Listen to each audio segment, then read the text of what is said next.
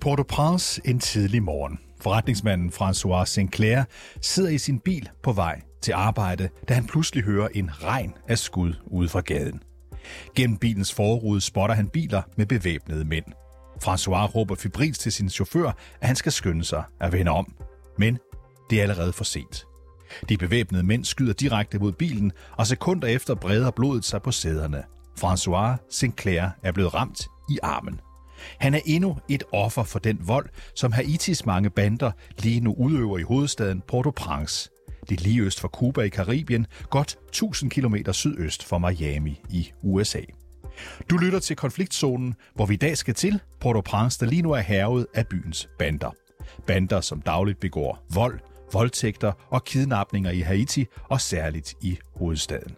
Og det er i en sådan grad, at myndighederne slet ikke kan følge med. Heller ikke landets ledelse har de helt store muligheder, efter at den tidligere præsident blev skudt. Mit navn er David Tras. Velkommen til Konfliktzonen.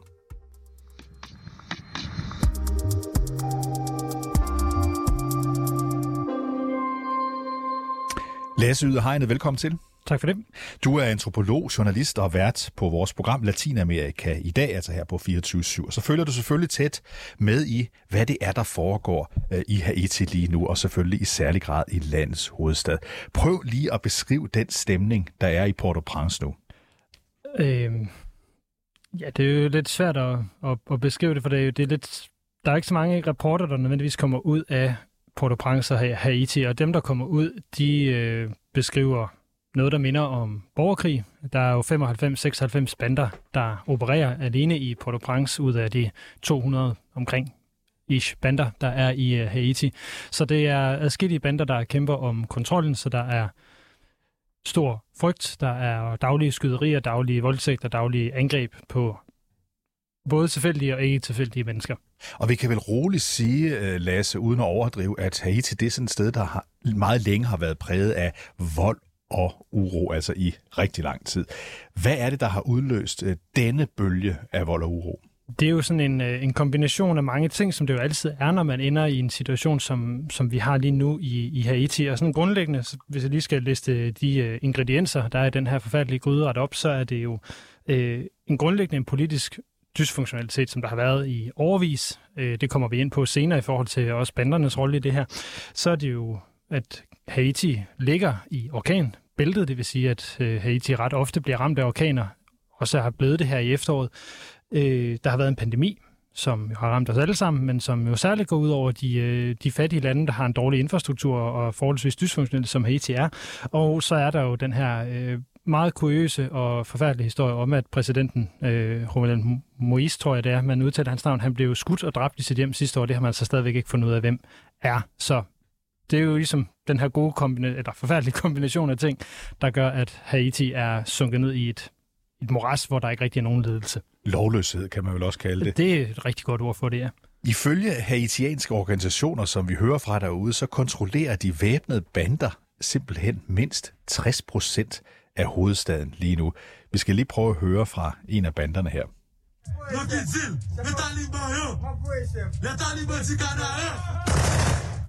Ja, det her det er ifølge det franske medie France 24 banden Canaan Gang, som i Port-au-Prince råber, Taliban er her. Vi er Taliban af Canaan. Sådan helt øh, overordnet, Lasse. Hvad er det for nogle bander, der holder til i Port-au-Prince? Ja, tillad mig lige at gå lige et lille skridt baglæns, så skal jeg nok få, få det foldet øh, ordentligt ud. Men altså, bander, det har været et voksende antal de seneste fem år i Haiti, så nu er man altså op på omkring de her 200, hvor altså 90-100, de opererer alene i hovedstaden. De har overtaget økonomisk og, hvad kan vi sige, politisk infrastruktur. De håndlanger for politikere, de agerer som en form for mafia, altså som lokale hvad kan man sige, distributører, distributører af kokain, øh, stoffer og den slags. Øh, og så står de også for politisk beskyttelse og den slags. Øh, Canon-banden her, den er egentlig ikke så stor, selvom de også er, også er til stede. De vigtigste bander i den her konflikt, det er den bande, der hedder G9-banden, som øh, er ledet af ham, som kaldes Barbecue, mm-hmm. som også hedder Jimmy øh, Chirizé. Og øh, Jimmy Chirizé, han er en ret interessant karakter. Han er nemlig tidligere øh, politibetjent i uh, Port-au-Prince og blev fyret i 2018, og så startede han, eller var med til at starte uh, G9 her i, i 2020. Og G9 er ret vigtig, fordi de har kontrolleret den vestlige del af Port-au-Prince, det vil sige kysten, og mm-hmm. det betyder også, at den her bande har kunne kontrollere havnene og særligt oliedepoterne, eller der, hvor olien kommer ind i Haiti. Så det har været den mest magtfulde bande her på, på det seneste. En lille detalje i forhold til uh, Geni, eller til barbecue, uh, mm. hvis nogen undrer sig over, hvorfor han hedder barbecue. Ja, det er så, der sikkert mange, der gør det. ja, det er jo uh, fordi, han er blevet berygtet for at brænde sine uh, ofre levende, uh, og det har han så selv været ude og dementere, og har fortalt, at det er altså fordi, hans mor solgte grillet kylling på gaden. Okay. Uh, Geni-banden har et tæt forhold til den, den nu skudte præsident Moïse øh, har stået for hans politiske sikkerhed i, øh, i, i, i lange perioder og været sådan en forlænget politistyrke for ham. Jeg skynder mig lige at nævne to andre bander, fordi det er også dem, der er vigtige. Den ene, det er en, en bande, der hedder øh, 400 øh, Mavoso, som er Haitis største bande, og de arbejder sammen med det, som hedder GPEP-banden, som er øh, hvad kan vi sige, modstykket til, til Geni. Og det er altså Geni og GPEP banderne, som, som er de store øh, aktører i det. Og så skal jeg lige have den sidste bande med, det er den, der hedder 5 sekunders banden, som er unge fra slummen. De er allieret med politikere på begge sider, eller i alle dele af, af, af det politiske system, og det er dem, som øh, blandt andet står for mange af de her skøre øh, kidnapninger og kabringer af dyre biler, som er den måde, de tjener deres penge på. Så der er mange forskellige bander og forskellige mm. operationsmåder ind i, i alt det her. Lad os lige slå fast øh, om, den ba- om den bande, vi lige, vi lige talte om først, altså den hed Kanaren Gang, som sagde vi er Taliban. Altså det er vel ikke, fordi de er islamister, vel? Nej, det er bare fordi, de er brutale. Det, det, det, det er brutale og, og, og sindssyge. Godt. Uh, eller skidt. Hvad er formålet for de her bander? Altså, er det, er, hvis man sådan skal sige, hvorfor er der så mange bander? Hvorfor har de etableret sig? Hvad er det, de vil? De står på en blanding af det, som der jo er klassisk for bander. Det er jo magt og territorier, som man gerne vil have kontrol med. Øh, så det er jo i høj grad kontrol af Port-au-Prince og Haiti som, øh, som land, og så er det, som jeg nævnte før i forhold til Geni-banden, essentielt det her med, hvem er det, der sidder på den økonomiske og politiske infrastruktur, det vil sige altså, hvilke bander kontrollerer det område, hvor parlamentet ligger, og hvilke bander kontrollerer havnene, hvor fragtskibene med alle varerne, al olien osv. kommer ind. Og det kæmper de meget indet om. Vi har set eksempler på, at man de har lavet amfibieangreb, det vil sige, at man simpelthen har angrebet fra både øh, ind mod fabriksanlæg for at få kontrol over dem, hvis man ikke havde adgang til dem fra, fra landsen. Så det er det korte svar, det er jo kontrol, magt og penge, som det jo øh, altid er, når bander de er oppe og slås med hinanden. Og så har de altså fået dybest set kontrollen, eller i hvert fald skabt så meget ustabilitet, at der ikke er kontrol med noget som helst i hovedstaden Port-au-Prince. Port-au-Prince er en by på størrelse med København, altså en million indbygger. Hvordan er det lykkes de her bander dybest set at styre den her by i Karibien? Når vi taler om, om det på den her måde, så skal vi jo huske, at Port-au-Prince på ingen måde er København, altså hverken i forhold til opbygning, men heller ikke i forhold til den struktur, og når jeg siger infrastruktur, så mener jeg det helt bogstaveligt i forhold til øh, politistyrker og den slags.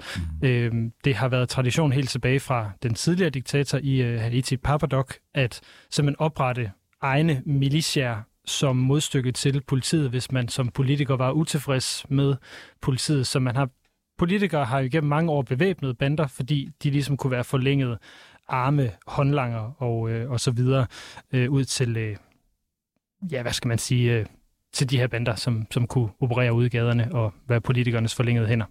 Ifølge FN, øh, så har de her forskellige væbnede bander i alene i hovedstaden Port-au-Prince dræbt mindst 1000 civile mennesker. 1000 civile mennesker. Øhm, du har været lidt inde på det, men prøv lige at fortælle, Altså, hvad, hvad er det for en brutalitet, de udøver? Hvordan er det, de agerer? Altså, det er jo, det er jo sådan noget, som, som næsten er ubehageligt at bare skulle, skulle videre fortælle. Øhm, så jeg har taget et eksempel med, som er fra en FN-rapport, som øh, jeg vil tælle mig lige at læse op. Mm-hmm. Øh, det er øh, fortællingen om en øh, haitiansk kvinde, der hedder Rose, som det ikke er hendes rigtige navn, det er selvfølgelig anonymiseret her. Men om eftermiddagen den 7. juli i år, der er Rose en øh, mor til fire og fem måneder gravid, der blev hun, øh, hvad hedder det, voldsomt slået og øh, voldtaget øh, foran øh, sine børn af tre, øh, hvad hedder det, tungt øh, bevæbnede og maskerede øh, bandemedlemmer, og øh, de har ligesom trængt ind i deres øh, i den her families hjem som en del af et angreb på en, øh, en bydel i, øh, i Port-au-Prince, en bydel, der hedder Sit Soleil. Og tidligere på den her dag, der er øh, Rose mand altså blevet skudt af medlemmer af den, af den samme bande. Øh, og så før de her bander, de så er taget derfra, så har de sat øh, ild til, til huset, og så tvunget Rose og hendes fire børn til at bo på gaden efterfølgende. Så det summer desværre ret godt op, hvad det er for en vold, der bliver udøvet. Og hvis jeg sådan skal sætte lidt ord på, hvorfor den bliver udøvet, så er det jo igen et forsøg på at kontrollere territorier og dele af den her hovedstad, som man trænger ind, og så man anser den befolkning, der bor der, enten som øh, de facto støtter af den bande, der allerede har magten, bare fordi de bor der og ikke har fjernet dem. Så altså i ordets egentlige forstand helvede på jord for folk, øh, der bor der, og som måske nogle gange helt tilfældigt bliver ofre for den øh, brutalitet, de her bander, de står for. En anden ting, der også er stort, et stort problem i Port-au-Prince, det er kidnapninger. Øh, og FN de vurderer altså, at flere end 1100 er blevet kidnappet alene i perioden januar til oktober i år. Lasse, hvad er formålet med at kidnappe folk? Altså, hvis vi tager den her 5 sekunders bande, som jeg nævnte tidligere, som er så en af de her lidt mindre bander, så drejer det sig om penge. At det er den hurtigste måde at få, øh, hvad hedder det, noget, øh, noget kapital ind, og det er en måde at afpresse øh, folk på. Det er jo meget klassisk øvrigt, hvis vi kigger på det øvrige Latinamerika, sådan som narkokartellerne i Colombia også har gjort, det at man har, har kidnappet øh, folk for at afpresse deres familier. Og det gør de så blandt andet ved enten at, øh, hvis vi skal blive de her forfærdelige spor, men at at torturere de kidnappede foran deres familie, eller voldtage dem foran deres familie, eller lignende. Så det er forholdsvis brutale måder, man, man så gør det på. Og hvordan udfører de de her øh, kidnapninger? Er det på gaden? Er det rykker de ind på kontor? Går de hjem til folk? Som, øh, altså baseret på de eksempler, jeg er kommet med allerede, mm-hmm. så er det jo øh, alle steder, hvor de ser deres snit øh, til det. Nu havde du selv et eksempel i, i starten af udsendelsen, øh, hvor der bare bliver skudt på gaden. Øh, myldretid er jo et øh, glimrende tidspunkt at, at kidnappe folk på, fordi der er lidt kaos i forvejen, og alle sidder fanget i nogle biler øh, på vej rundt. Man er isoleret og nem at komme til. Så er spørgsmålet jo selvfølgelig, du nævnte før, og det næsten åbenbare sig selv, at, at, at øh, Port-au-Prince ikke er København. Vi, det er virkelig et, et, et vildt sted, vi er henne. Myndighederne, altså hvor er de henne i det her? Hvad er politiets mulighed for at opklare kidnapninger, vold, voldtægter og drab, som du taler om her? Er de en del af festen, om jeg så må sige, eller, eller, eller kan de overhovedet gøre noget? Sådan som jeg ser det, så ligner det ikke, at politiet kan gøre noget som helst. Øh, det, de, de rapporter, jeg læser, de øh, fortæller mig, at øh, banderne egentlig er bedre bevæbnet, end, øh, end politiet er, og at de her bander jo har den samme politiske beskyttelse, som politiet i et eller andet omfang har. Det kan jo lyde helt absurd at sige det, men de her bander har altså været håndlanger for øh, forskellige dele af det politiske system i årvis. Altså, som jeg nævnte, Genibanden har været håndlanger for den, den nu dræbte præsident Moïse. Øh, og i årvis har man altså, jeg har simpelthen fundet en, en liste over ting, man kan bestille ved de her bander som, som politiker, øh, hvis man nu har brug for det. Altså, så det er, øh, det er politisk beskyttet fra forskellige lag. Og nu har du talt om den øh, daværende præsident øh, Moïse. Lad os lige prøve at høre et, et lille klip med ham her. Overnight, the country's president, uh, Jovenel Moise, was assassinated. Ja, her bliver der altså sagt, det var sidste sommer, at Haitis daværende præsident, Jovenel Moïse, blev dræbt klippet her, selvom det var på engelsk, altså fra stationen øh, øh, France øh, 24. Og her brød, her brød en gruppe mænd ind i præsidentens hjem først på natten og skød og dræbte ham. Myndigheden de ved stadigvæk ikke, hvem der var hans gerningsmand. Hvad siger det om den måde, som systemet fungerer på øh, i Haiti? Ja, det, jeg synes næsten bare, at det, det står for sig selv, at man her et år efter at der er bevæbnet folk, der er trængt ind i en præsidents hjem, at man ikke ved, hvem der står bag det, det siger jo alt om, at der er nogen, der enten holder hånden over det, eller at det simpelthen er så lovløst, at der ikke har været ordentlig beskyttelse af det. Mit bud vil være, at det er den her GPEP-bande, fordi det er dem, der har været imod øh, Moise og har stået på, altså som støtter til nogle af de andre politikere i i Haiti. Så men det, jeg ved jo selvfølgelig heller ingenting. Nej, nej, øh, øh, du har ikke været over at opklare mordet, men kigger på det og læser om det. Øh, og, og din vurdering er altså, at det er banderelateret. Er, er, kan vi være sikre på det? Altså, er, er det banderelateret? Nej, det kan vi ikke være sikre på. Men det, ud fra for den måde, som volden foregår på i Haiti, så, så synes jeg, det ligner, at det, det kunne være relateret til. Hvordan stiller det landet? Og vi skal igen huske på, at vi placerer det lige geografisk. Det ligger lige der øst for Cuba. Det ligger kun 1000 km sådan sydøst for USA. Det ligger der i Karibien. Det er jo ikke, det er jo ikke sådan et, i, i lang bortdistand. Altså, vi, vi, vi er tæt på den, om jeg så må sige, civiliserede, civiliserede øh, øh, verden. Hvordan stiller det landet politisk, at det er fuldstændig kaotisk? Det, altså, man, det er et ret kompliceret spørgsmål i virkeligheden, fordi man skulle synes, at når det foregår i USA's baghave, mm-hmm. så vil USA have en ret stor interesse i at gå ind og intervenere i, øh, i landet. Problemet er, at der har været militære interventioner i Haiti tre, fire gange i løbet af, de, øh, af, af, af det seneste århundrede, uden at det altså har flyttet på noget. Så og man kan næsten høre på den situation, vi har beskrevet, at hvad sker der, hvis man sender soldater ind i det? Det bliver nok ikke uden menneskeliv. Så, så det, det sætter jo Haiti i en ekstremt kompromitteret situation, samtidig med, at den her vold afler flygtninge, som jo ender i de øvrige lande, der er omkring Haiti, det vil sige i Cuba, i den Dominikanske Republik, i Mexico, i USA, altså for dem, der jo selvfølgelig kan komme på nogle fly ud, øh, eller dem, der sejler væk. Ikke?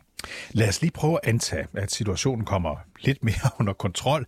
Det lykkes at fange de her bandemedlemmer. Øh, det lykkes at smide dem i fængsler alle sammen. Sådan et fængsel, hvor de kommer ind i, er det også en del af lovløsheden?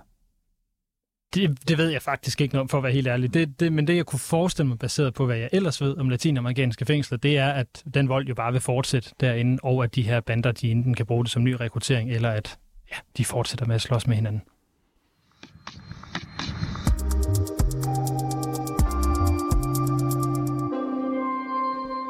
Ja, Lasse Yde Hegnet, antropolog og journalist med speciale i Latinamerika. Du er stadigvæk med os her, og vi ser altså nærmere på et uroplaget Haiti, et af verdens mest øh, uroplade lande, kan vi roligt sige.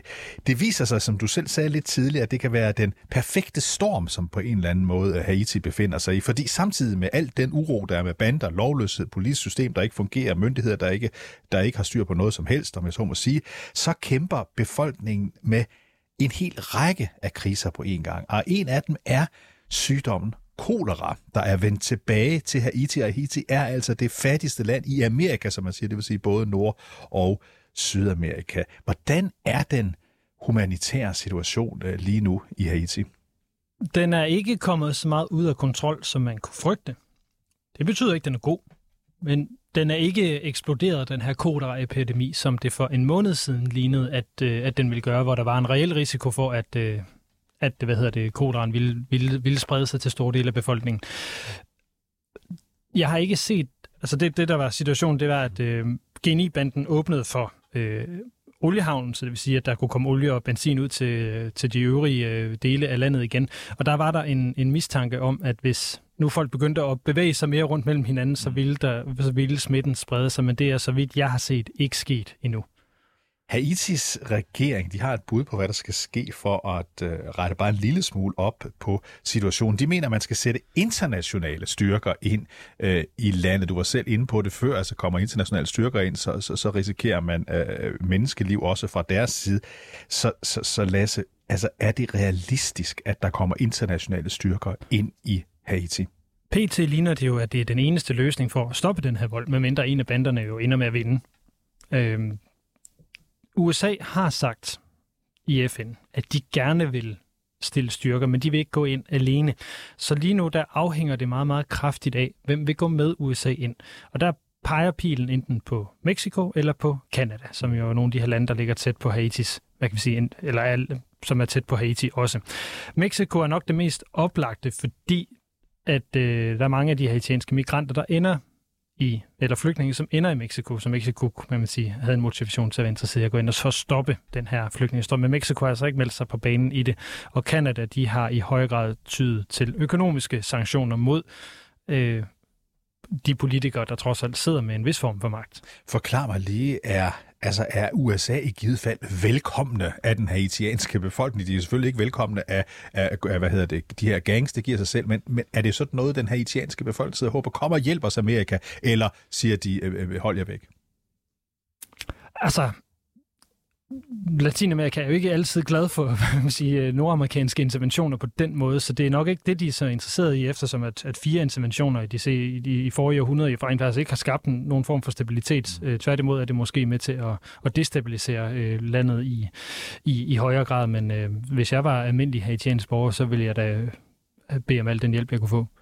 Du nævnte før, at folk flygter fra Haiti, og vurderingen fra, fra FN's internationale organisation for migration siger faktisk, at knap 100.000 er flygtet fra landet. Er det den vej, det går? Altså, at folk, de siger, der bor i Haiti, de siger, det her det er simpelthen for kaotisk. Jeg siger farvel og tak, jeg forlader landet.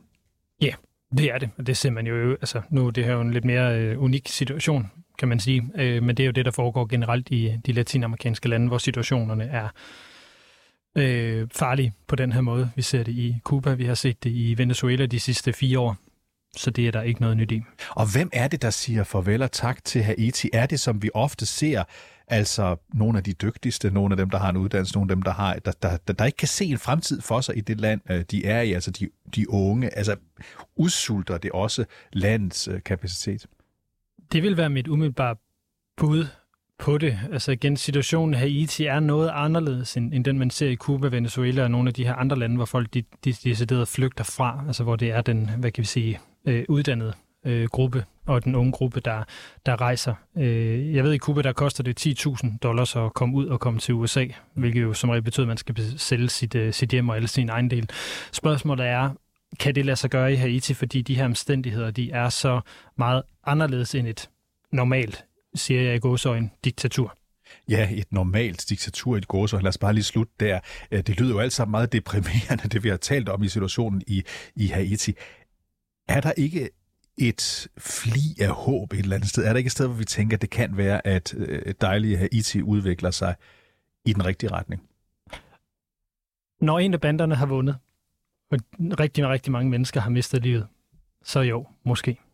Måske. Uh, tak skal du i hvert fald have, Lasse Yde Hegnet, for din, uh, for din deltagelse her i programmet og din viden om også uh, Haiti. Tak skal du have. Velkommen. Altså antropolog, journalist og vært på 24-7-programmet Latinamerika i dag.